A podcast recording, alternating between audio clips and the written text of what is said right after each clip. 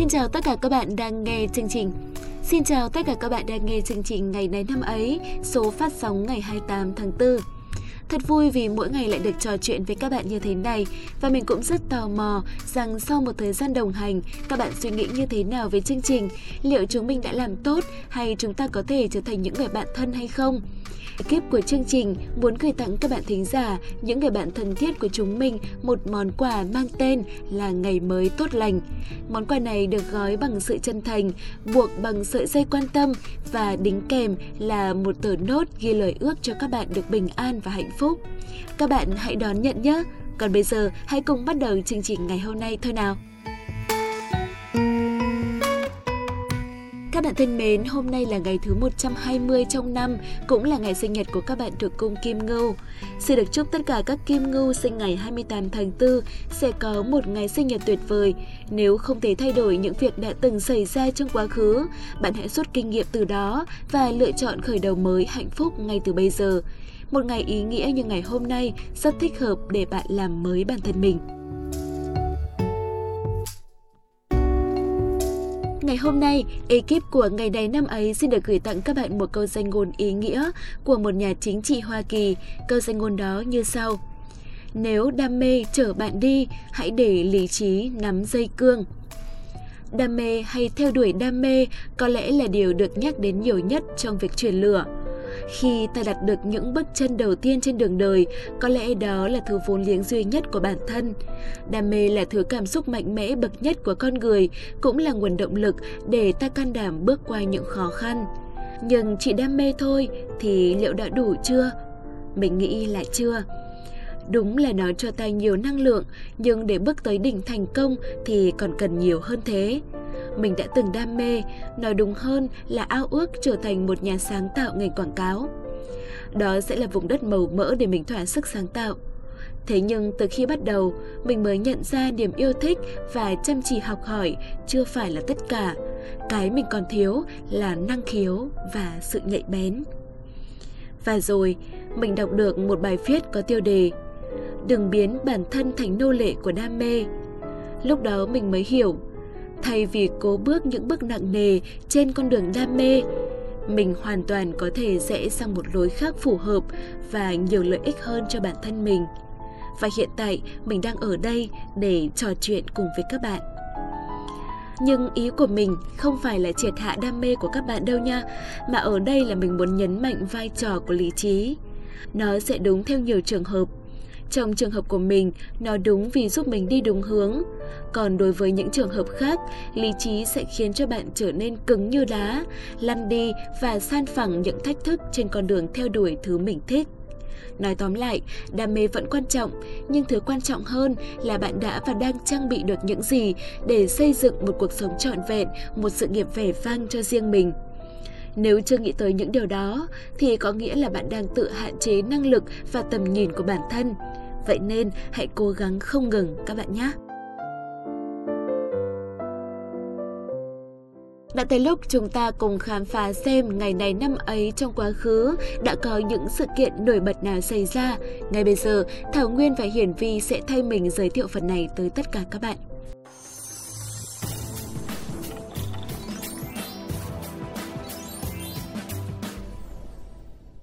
Các bạn đang nghe chuyên mục Ngày này năm ấy hôm nay là ngày 28 tháng 4, ngày thứ 118 trong năm. Quốc Đạt và Khánh Hà hân hạnh được đồng hành cùng với các bạn. Bởi vì à, Quốc Đạt còn bận là đi cảm hóa mọi người rồi rồi ôi buồn cười kinh khủng. Này này này, để đâu từ cái thói đi đọc trộm comment của người khác thế à? Này tôi có cố ý đâu. Tự nhiên nó xuất hiện xong rồi đập vào mặt đấy chứ. Mà có ai ấy đi xem phim hài hay là bỏ giữa chừng đâu. Xem thì phải xem hết chứ. Rồi được rồi ok, bà thắng dạo này thì tôi hơi bị hiền ấy, nên cũng chả chấp bà gì. Yêu và thì làm sao mà không hiền cho được. Đúng là thông minh đến mấy yêu và cũng ngu Rồi, mà. thôi được rồi, thắng thuyết phục luôn, không còn điều gì thắc mắc, bắt đầu chương trình được chưa? À được chứ rồi ôi vui thế. Các bạn thính giả thân mến Mở đầu chương trình sẽ là những sự kiện tại Việt Nam nhé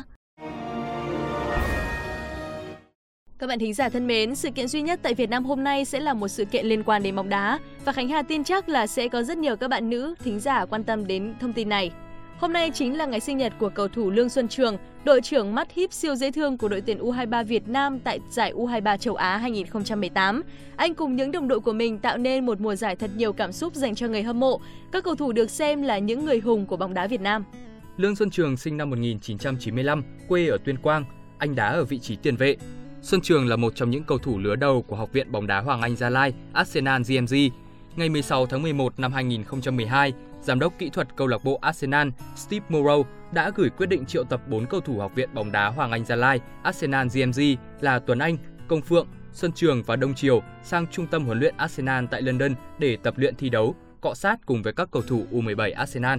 Năm 2015, Xuân Trường cùng lứa cầu thủ khóa 1 Học viện Hoàng Anh Gia Lai Arsenal GMG được Chủ tịch đoàn Nguyên Đức đưa lên đá V-League 2015 trong màu áo câu lạc bộ Hoàng Anh Gia Lai.